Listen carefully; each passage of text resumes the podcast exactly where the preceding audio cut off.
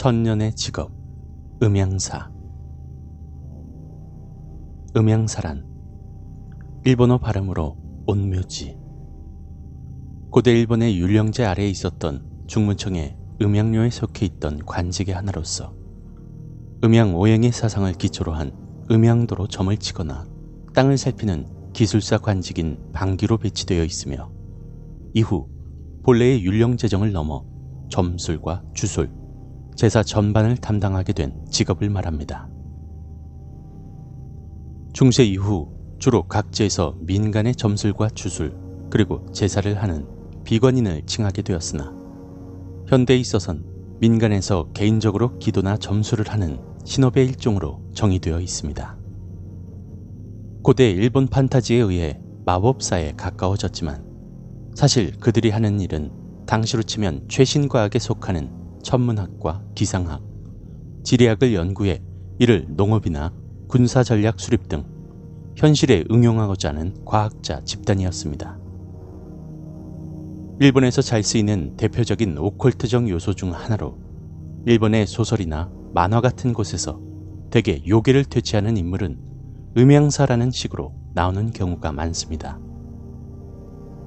일본에선 고구려의 승려 해자, 백제의 관륵 등 한반도에서 온 많은 지식인들도 음양사로 본다고 하는데요. 정확하게 말하자면 주문을 읽어 술법을 부리고 병을 물리치는 주술사인 주금사라고 합니다.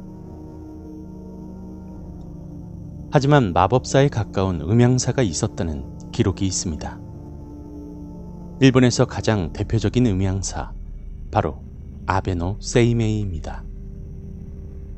일본 헤이안 시대의 인물로 각종 작품에서 언급되는 음양사의 이미지에 가장 커다란 영향을 준 인물입니다.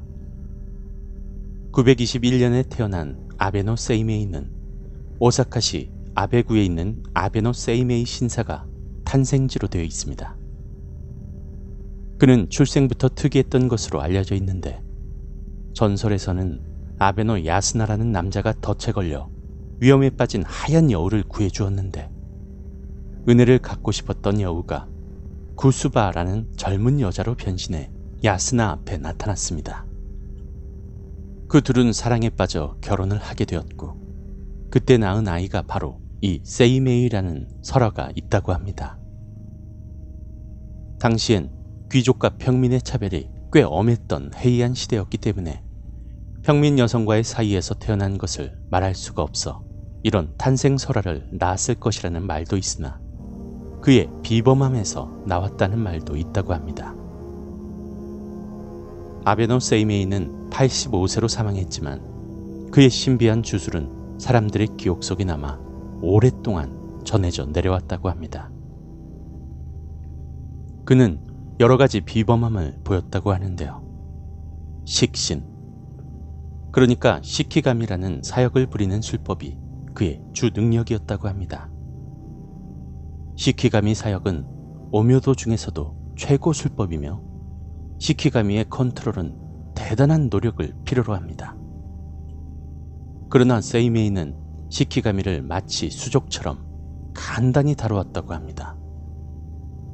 시키가미를 부리는 술자로서의 높은 재능이 그를 유명하게 만들었다고 해도 과언이 아닌 것입니다. 세이메이의 집에선 아무도 없을 때도 창이나 문이 열리고 닫히고 했다고 합니다. 이것은 세이메이의 명령으로 시키가미가 한 일이었는데요.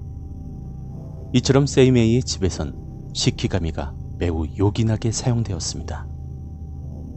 그러나 집안 사람들이 이상한 현상과 때때로 모습을 나타낸 시키가미의 괴상한 모습에 겁을 먹고 결국 세이메이는 시키가미를 집에서 부리지 않게 되었다고 합니다. 세이메이는 종이 시키가미를 사용하는데도 뛰어난 능력을 보였는데요. 세이메이의 주인인 후지와라노 미치나가가 호조지를 건설할 때의 일이었습니다. 미치나가가 애견과 함께 절을 짓는 모습을 보러 갔습니다. 그런데 옆에 있는 애견이 경내에 들어가려는 미치나가의 옷을 물고 놓지를 않는 것이었습니다. 누군가 자신에게 주문을 걸고 있다는 것을 직감한 미치나가는 세이메이를 불러 그자를 찾아내도록 명했다고 합니다. 세이메이는 품에서 종이를 꺼내 새의 형태로 만들고 주문을 외워 던져 올렸는데요. 그 종이는 한 마리의 백로가 되어 날아갔다고 합니다. 하인이 추적하자 백로는 아시아 도만의 집에 떨어져 있었다고 하는데요. 도만은 미치나가 앞에 끌려와 신문을 받았다고 합니다. 결국 도만은 정적의 의뢰를 받고 미치나가에게 주술을 걸려고 했던 사실을 자백했다고 합니다. 도만은 세이메이와는 숙적이었는데요. 그와의 대결 또한 유명한 일화입니다. 당시 천황이 아베노 세이메이와 그의 라이벌인 아시아 도만을 불러 힘 대결을 시킨 적이 있었습니다. 그들은 상자 속에 무엇이 들어있는지 맞힘으로써 승부를 가리게 되었습니다. 상자가 나오자 두 사람은 똑같은 대답을 했는데, 물론 둘 다 정답이었습니다. 몇 번이나 반복되었지만 결과는 언제나 똑같았습니다. 그러나 얼마 되지 않아 이 승부도 결판이 났습니다. 귤이 든 상자가 나왔을 때 아시아 도마는 귤이라고 대답했지만 세이메이는 쥐라고 말했습니다. 상자 속에 귤이 들어있는 것을 알고 있던 황제는 승부가 났다고 생각했습니다. 그러나 세이메이는 상자를 꼭 열어봐달라고 부탁했는데 이윽고 상자를 열자 안에선 귤이 아니라 쥐가 나왔다고 합니다. 이대론 승부가 나지 않으리라 생각한 세이메이가 주력을 사용해 귤을 쥐로 바꾸어 버렸던 것입니다. 이처럼 비범한 능력을 보였던 음양사.